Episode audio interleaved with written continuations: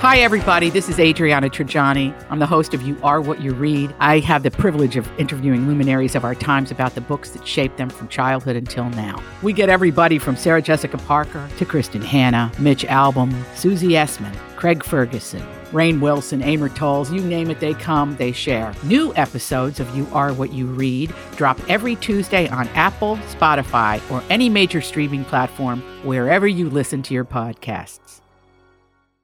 The Joyce Kaufman Podcast is being brought to you by Code Red Roofers, South Florida's leading residential and commercial roof experts. Code Red Roofers, roofers that respond. Call 844 4 Code Red or visit CodeRedRoofers.com. I have to admit, you all know that I'm totally obsessed with like Supreme Court stuff. And it's not often that, well, it is now becoming more often that you have an opportunity to actually listen to the arguments. You know, one hour's worth of arguments on any particular case. But on some important cases, they're being really good about allowing cameras in. And so all I can tell you is everywhere I went today, people were holding their like cell phones up to their ears because thank goodness people are interested in this. And the Supreme Court was hearing arguments from the state of Colorado regarding removing Donald Trump from the ballot. And so you can never really tell what the justices are thinking, even if you listen to the arguments in full, which, by the way, I did. I, I not only attempted to do it live, but then just about 20 minutes ago, I went through some significant portions that I wasn't able to jot down any notes about. And all I can tell you is after listening to that those questions being posed not just by the conservative justices. As a matter of fact, Ketanji Brown was really I don't know if she was trying to help the Colorado people, but she just dug their grave deeper. And I think that um, this is crazy that we're even having such a case in front of the Supreme Court. And all of the justices, almost to a person, Elena Kagan on the left, um, uh, Amy Coney Barrett on the right. So, well, wait a second. If we allow this, then what is to stop every party that's in control of the state legislature or in control of the governor's mansion from knocking the opposing party's candidate off of the ballot. You know, and, and look, you can make the argument well, uh, Donald Trump has been accused of something that can knock you off the ballot. No, actually, this charge is not something that can knock you off the ballot. It's something that can knock you out of office if you're an office holder. And the last time I checked, as much as I want it to be so, Donald Trump doesn't hold any public office right now. None. And the whole thing has been ridiculous. And if you listen to the arguments today, I almost, nah, I didn't feel bad for the Colorado folks. I, I really didn't because they would, they, what a stupid stupid argument to make in the first place. And then the way they said it, you know, they came in all kinds of obnoxious. Now you're standing in front of the Supreme Court. You've got justices. The only one who was there when they heard the case of uh, Gore v. Bush was Thomas, Justice Thomas. The rest of them weren't around for as monumental a decision regarding elections as this before. So they were interested and they understood that this would have very important ramifications going forward. And almost to a justice. The only one who looked like she might dissent, because it should be a majority opinion in my, you know, in my humble estimation, this should be a majority opinion. But it looks like Sonia Sotomayor will not go along with the, the honest truth. Um, she's just bizarre. The more I think about all of the trouble I was given when she was nominated by Bill Clinton, and all I could say was like, why do we need a Latina female? What does a Latina female bring to the Constitution that anybody else who's a constitutional scholar, an attorney trained in constitutional law, what, are the, what does she bring to it? A different language? She eats mofongo for dinner. I, it just never made sense to me, and people got all upset with me. Oh, you should be overjoyed, and this is such a monumental, you know, ceiling breaking moment. Well, if you could have heard her today, you would understand why I was so reluctant back then. Because there's nothing worse than a blithering idiot, even if they happen to be a woman like you and Puerto Rican like you. It's still a blithering idiot's a blithering idiot by any other name.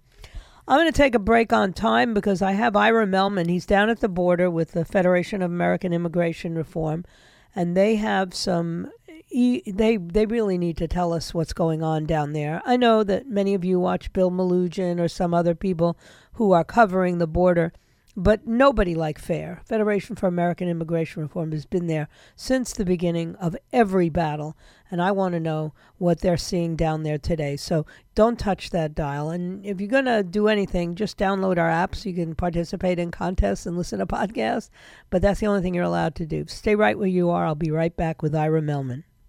All right, and uh, welcome back. As promised, my friend Ira Mehlman, who has been with the Federation for American Immigration Reform since back in the 80s. And Ira and I have been covering this issue forever. At one point, he was the press secretary of the House Defense Appropriations Subcommittee. He's got columns everywhere.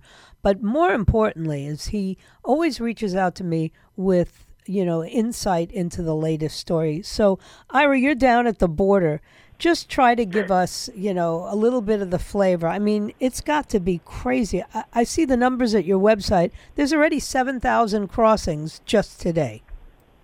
Yeah, uh, and the numbers are going through the roof. Uh, mm-hmm. You know, most of them are now being transferred to Arizona and California. Mm-hmm. You know, one of the things that has changed just within the past few weeks is some of the actions that Governor Abbott has taken has convinced the cartels that maybe you ought to try someplace else. Uh, you know, Texas has drawn a line in the sand. Uh, you know, the local officials tell us that the federal government, the agents for uh, the Border Patrol and, and some of those other agencies, you know, they're not going to challenge the uh, Texas authorities unless they're directly ordered to do so by Washington. And, and so far, that hasn't happened. Mm-hmm. But you know, you also talk to the folks down there along the border, and you know, they will tell you their lives have been turned upside down uh, and it all started on January 20th, 2021, with the policies of this administration. Mm-hmm. So, you know, that is ongoing. Uh, but there is some hopeful news and some hopeful indications insofar as uh, Governor Abbott has succeeded in diminishing the influx, at least through Texas, and it's now up to California, Arizona, and New Mexico to decide whether they want to become the entry points and deal with the same problems. Well, I think uh, California is a lost cause. Governor Newsom, you know, I, I think he would yeah, like to. Yeah. I was being a bit facetious about that. Uh, yeah, he's not. He, he's not doing anything anytime soon. No, if anything, he'll add to the insanity. But, you know, I was listening to Senator Lankford this morning, you know, b- like crying and whining and complaining about how he has a pen and he's a senator and he is supposed to go up to Washington and do something. And then he's all ticked off that this border bill, which wasn't a border bill at all, didn't pass. And I'm thinking to myself, do these guys have absolutely no. Um, they're not connected to the American people if they think that what we want is for them to give us 5,000 aliens a day and and and act as if, you know, Ukraine and the border in Ukraine and the border in Israel and Gaza is more important than our own. How out of touch are they? It, it, extremely out of touch, apparently. Uh, you, you, mentioned 5,000 a day. Mm-hmm. That comes to 1.825 million per year.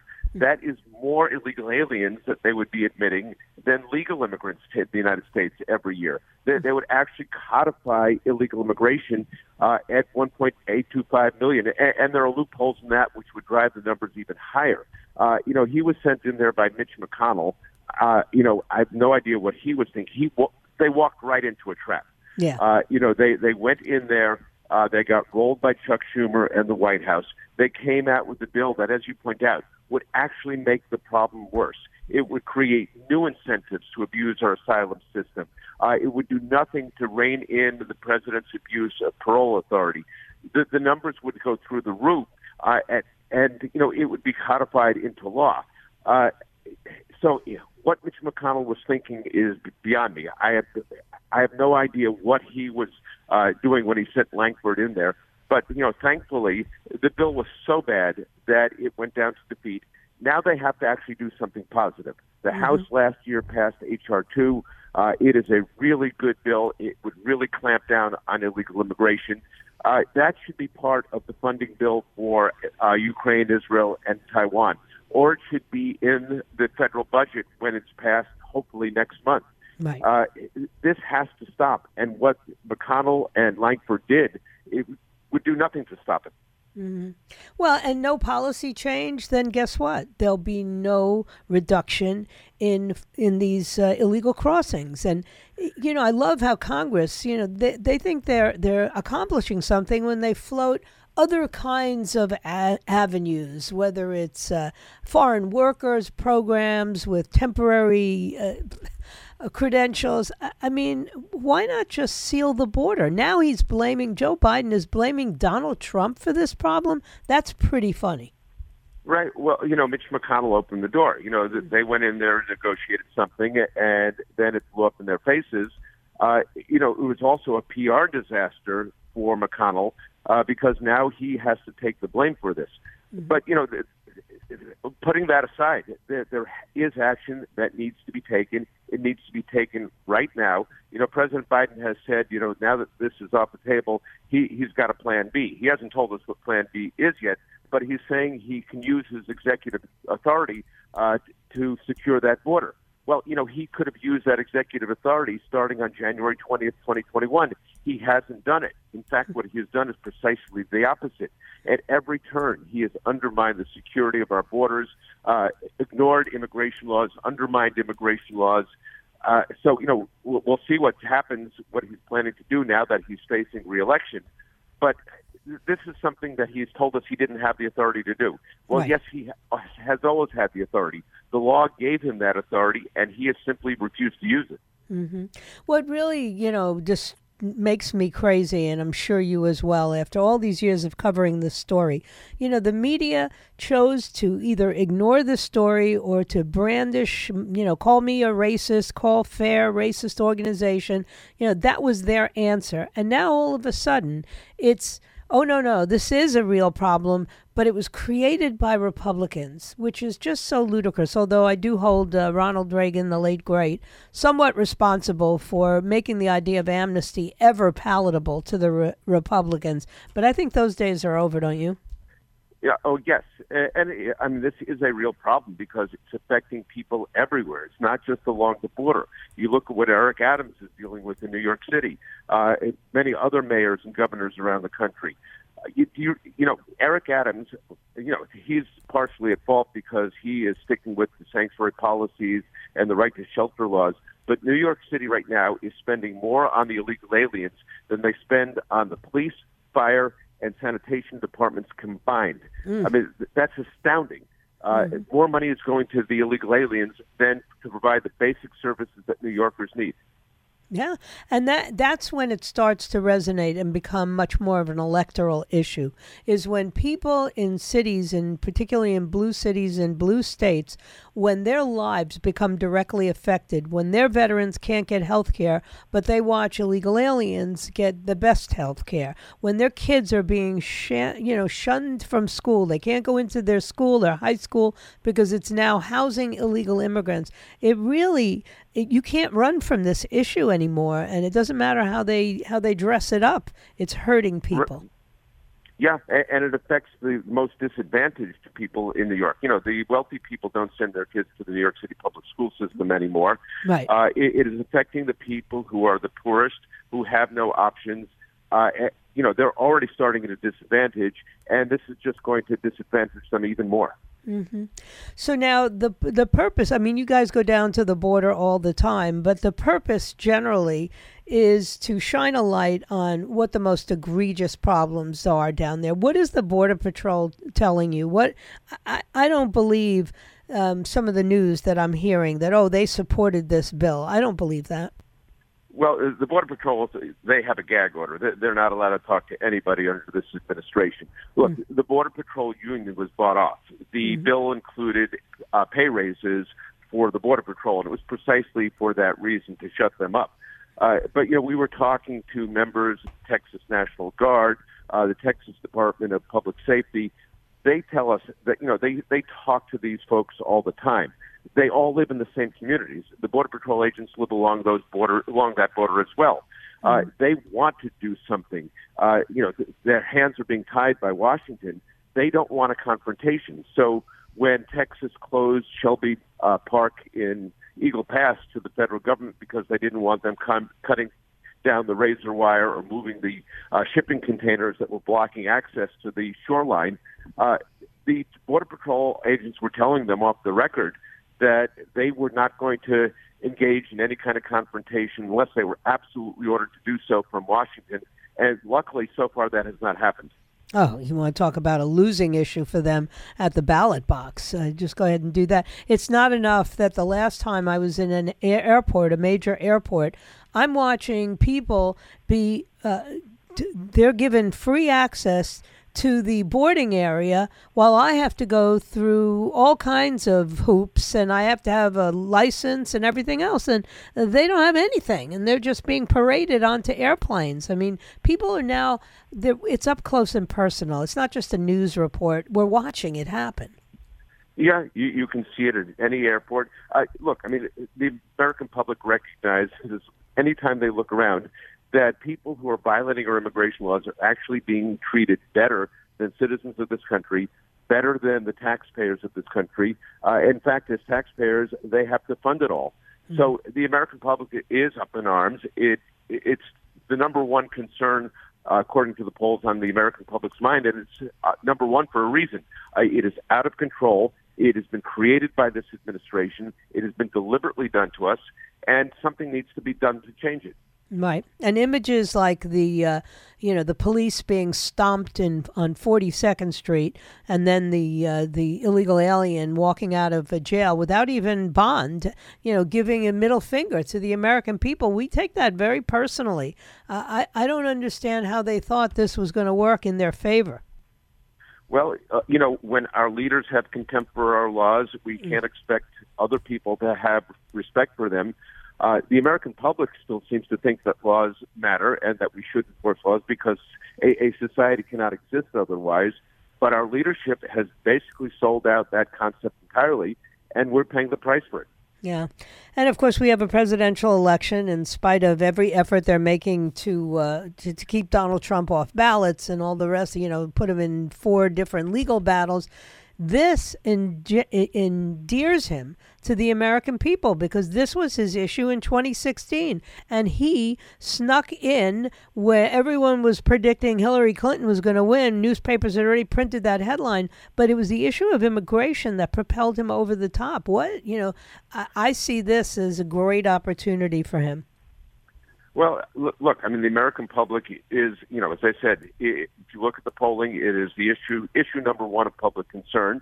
Mm-hmm. Uh, it's obviously going to be on the minds of the voters when they go to the uh, ballot boxes next November. Uh, it, it's up to the American people to decide what they want to do uh, and how they want to handle this. But um, you know, clearly they are not happy with the way things are going now. Right. Well, Ira, thank you. Stay safe down there. As always, uh, you know, it's, uh, I, am grateful that you let me know when you're going to be there and other places so we can talk. Uh, give my best Thanks. to everyone. I will. Thank you. All right. And listen, Federation American Immigration Reform is an organization that I've been affiliated with for a long time. I don't make any bones about that. I go to Washington once a year to uh, be part of their um, rally and their uh, legislative actions because this organization, from the very time I started on the radio, uh, stood up for me when everybody else was attacking me. When people were calling me all kinds of very ugly names, it was FAIR that said, well, wait a second, where is she wrong? You know, how, how could you call it uh, bigotry if everything she's giving, the information that I gave them was all factual? And if I thought it was insane then in you know the early 90s in the late 80s in the early 90s today it is eastern standard time it is 328 so far today we know of 7,730 illegal border crossings today. Well, it's up 31. That's what we know about. How many gotaways? How many other instances that we don't know about? Yeah, it's the biggest issue on the voters' minds. And while I would support Donald Trump uh, regardless of this being the biggest issue, he's the only one who wants to fix this. He's the only one who's not afraid of this issue. He's the only one who understands what they're really trying to do, which is to literally change America. And this is not a fair way to do it. Anyway, let me take a quick break. You stay right where you are. I have Mary Rooke coming from the Daily Caller in just a little, uh, a few minutes. Stay right where you are. All these crazy alien stories can't be true, can they? Hey, it's Stephen Diener, host of the Unidentified Alien Podcast. And whether you're new to the conversation or have been looking into it for years, you need to check out the fastest growing alien show out there, the Unidentified Alien Podcast, or UAP for short. There's a crazy amount of alien encounter stories out there from all over the world. And the beauty of it is that I bring them all to you and let you decide what you believe. Download and subscribe to UAP on any of the major podcasting platforms. And you can also find it on UAPpodcast.com. All right, welcome back. Now, of course, you know, it's been a lot of years that people like me and people like you, my listening audience, have been reading Daily Caller. Um, I think back to the days when I think it was Neil Patel and and Tucker Carlson uh, got it started. Well, let me ask Mary Rooke. She's a Daily Caller columnist, and she's my guest for the next portion. It was uh, Tucker and Neil, wasn't it? Yes, it is. It was started by Neil Patel and they were roommates in college, and um, it was Tucker actually talks about this a lot. It was after one of the times he got fired from Legacy Media, and right. he was like, "I I have to put my kids through college. Neil, what are we going to do now?" Mm. And they said, "Okay, let's start a media company," and that's kind of how Daily Caller was born. And now we are one of the leading conservative news sites. We just put out um, exclusive after exclusive every day, and this rigged documentary that we're going to be talking about today is just another part of that pie.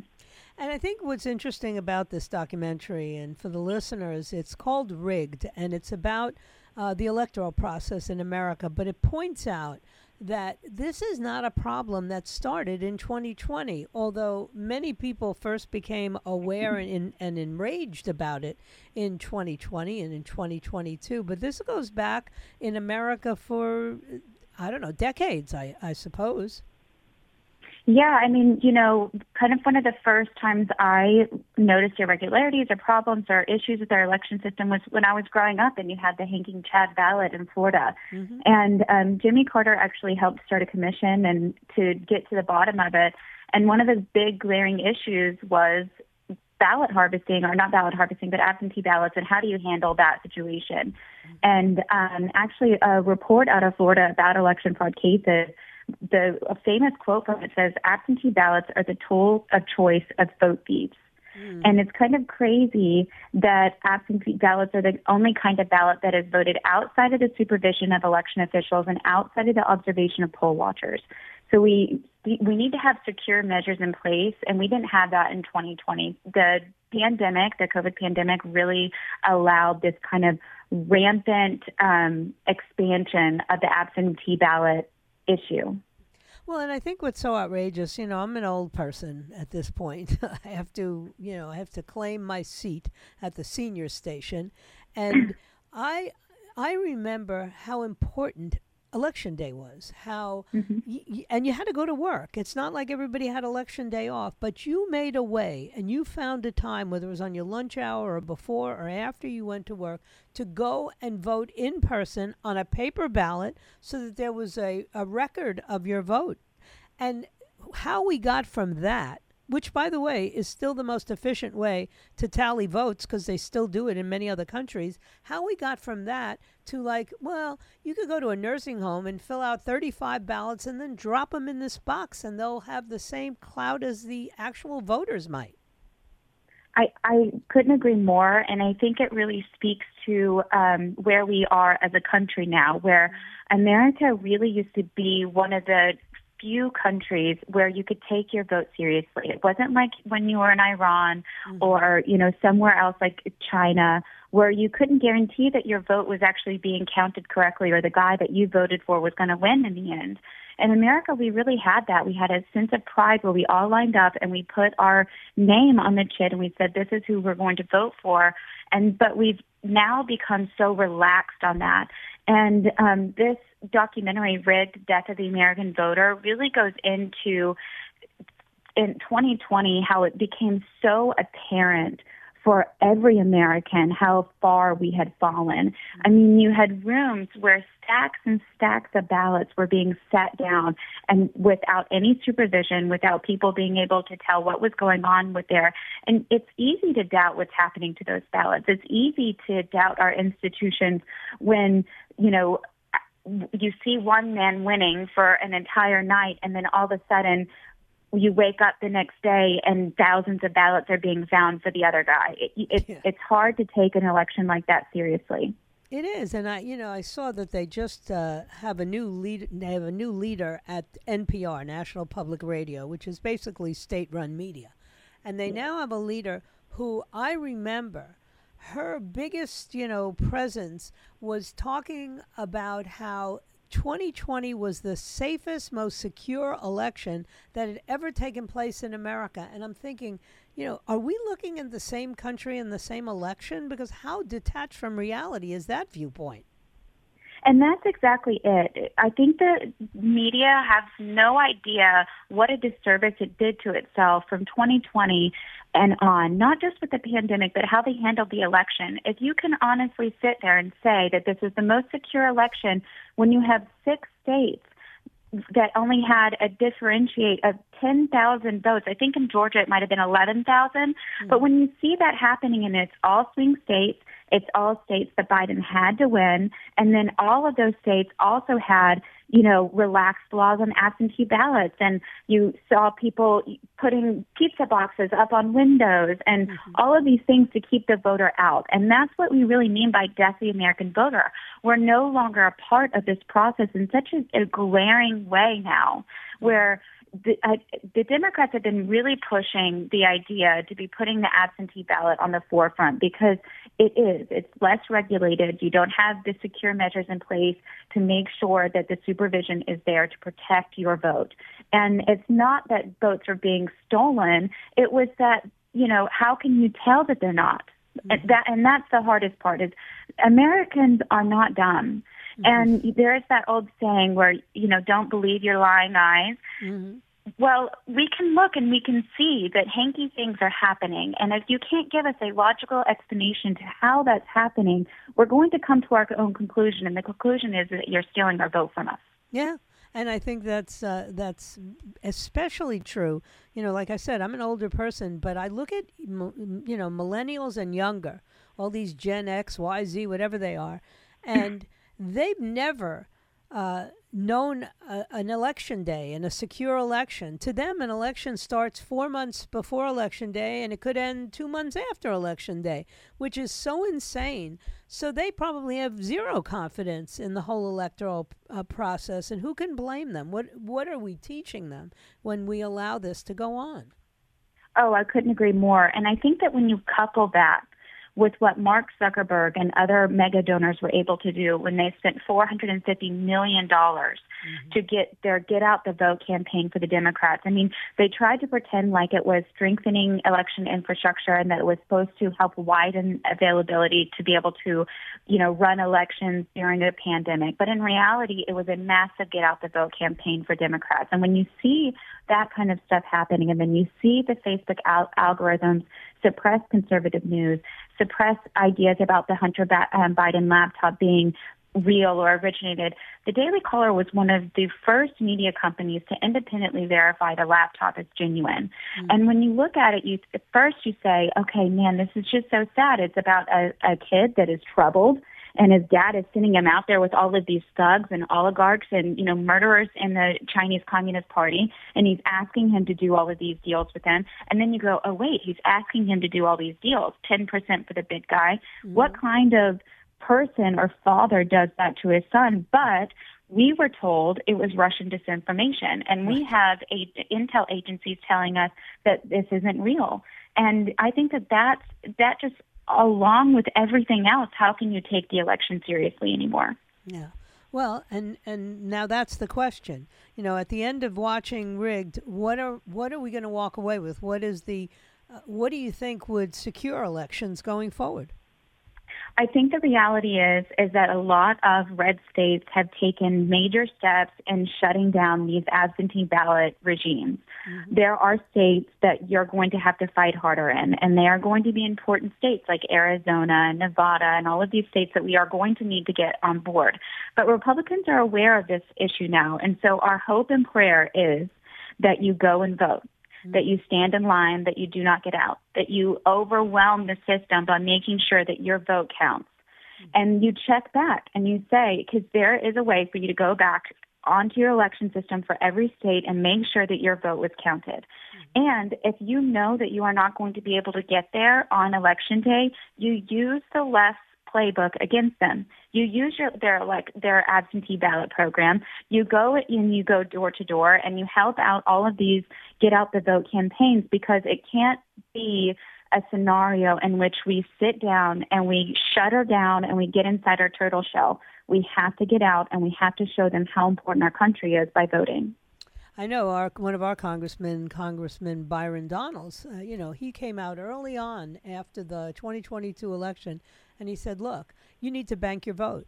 Uh, this is their game plan, and he, they're counting on us not following that game plan."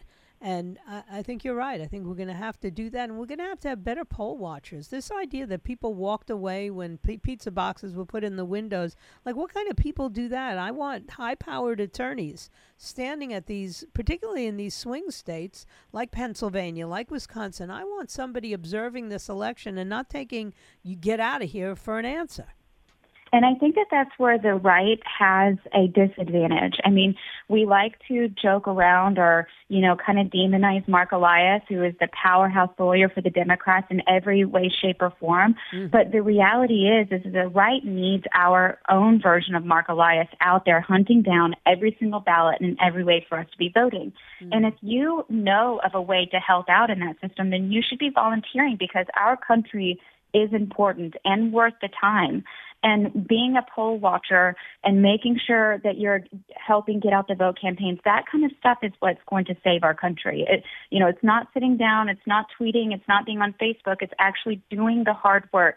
And it's this november and we have to galvanize the base in order to do that. And i think the beautiful part of rigged is that it's done in such a way that is captivating to an audience in which they want to watch every single minute of it. And it gives you actual election information in order for you to be able to go out and almost weaponize your own self in order to be able to be a better poll watcher in order to be able to look to see what is what would be considered hinky what would not be considered hinky. All of these things are an important thing to be paying attention to yeah, and I always say, you know, I live in Florida, and we've got a governor who has really tightened up our elections. We're probably in better shape. Uh, we of the hanging Chad have a, a tighter grip on elections now than almost any other state.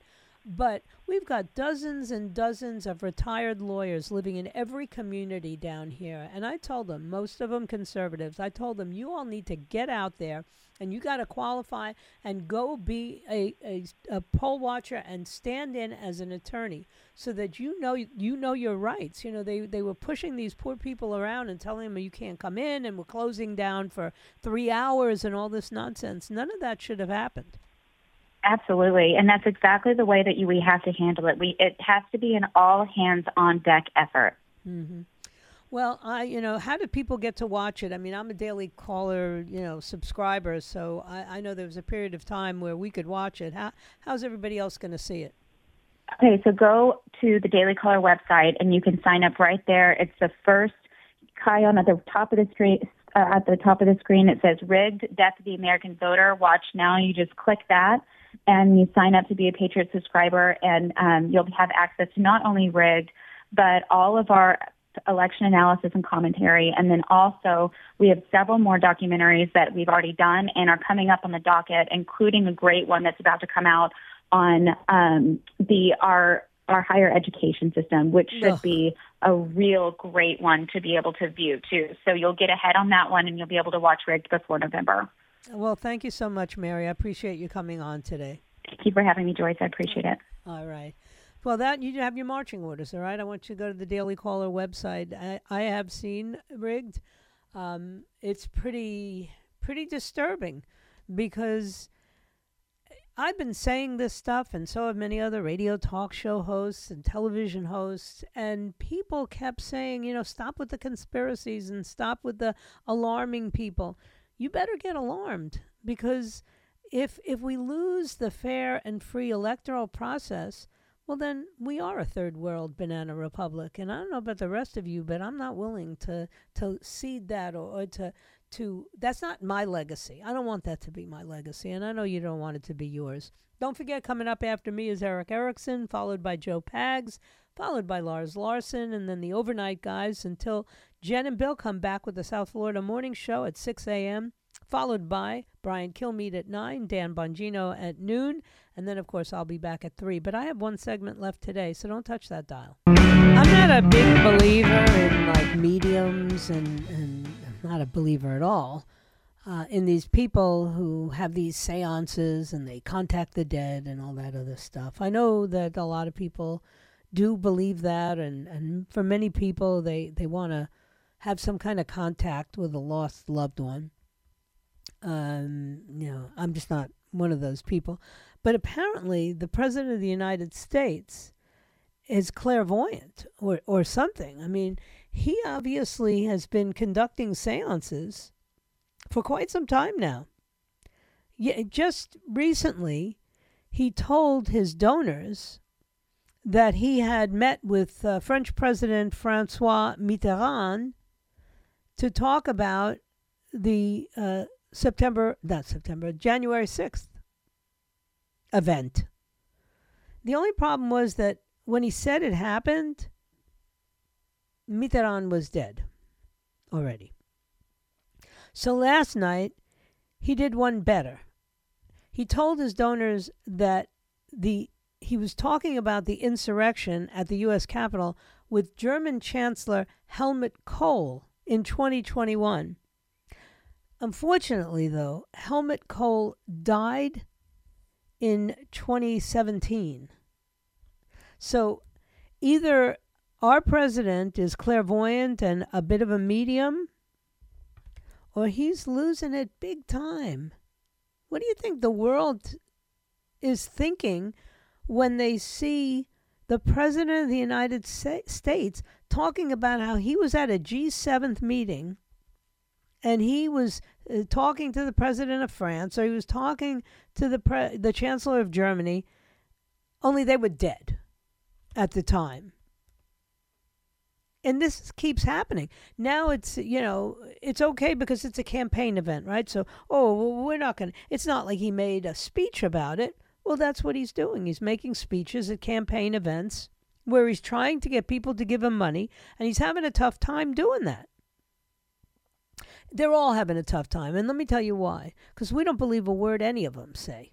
Okay, but this guy just makes up stories you know, oh, my, first G7 meeting as president, which uh, took place in London, well, I had a conversation with Helmut Kohl.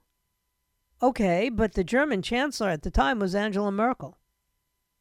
So you didn't just, you know, get the wrong guy, you got the wrong gender.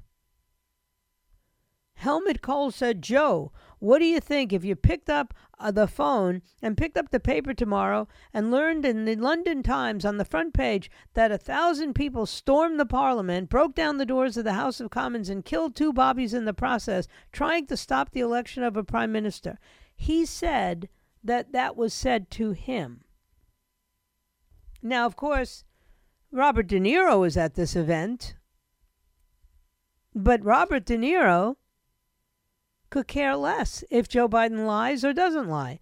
As long as Donald Trump doesn't win, you know, it's okay with Robert De Niro, whatever. There were 50 people who heard this, and you won't see a report on it except on a few conservative websites, and even they are reluctant to go there. Well, that's of course because now Nikki Haley wants to make a deal of Donald Trump's age. You know, the, there's a big difference. I think anybody who cannot spot the difference between the aging Joe Biden and the aging Donald Trump is either a liar or too stupid to, to have conversations with and definitely too stupid to vote. I'm just, you know, say it as plainly as possible.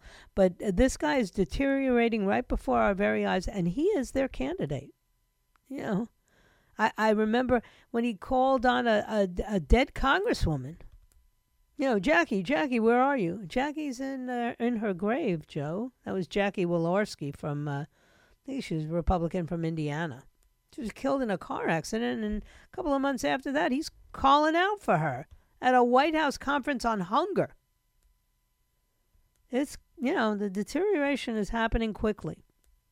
And apparently, nobody cares enough about this guy to shield him from the inevitable commentary that's going to result when you've got a president who keeps claiming he talks to dead people. What was that movie with the little boy? He said, "I see, I see dead people."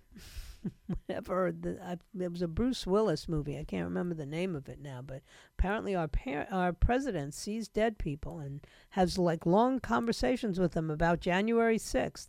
It's about the only thing this guy ever wants to talk about anymore. Okay, just just saying. Anyway, um, these guys in Washington, I think it was Dan Bongino earlier was saying, like, we don't want you to do anything. Stop doing anything because everything you touch turns into mush. He's right. You know, I don't send people up there to fix the problems, the messes that they made. Just get out of the way and let the rest of us uh, have as much freedom as possible so that we can live our lives. So I thank you for your time this time. Until next time, my plan is to be back here tomorrow at 3, if it be His will and He delays His coming. May God bless you, and may God bless the United States of America. I'll see you all tomorrow at 3. The Joyce Kaufman podcast has been brought to you by Code Red Roofers, South Florida's leading residential and commercial roof experts. Code Red Roofers, roofers that respond. Call 844 4 Code Red or visit CodeRedRoofers.com.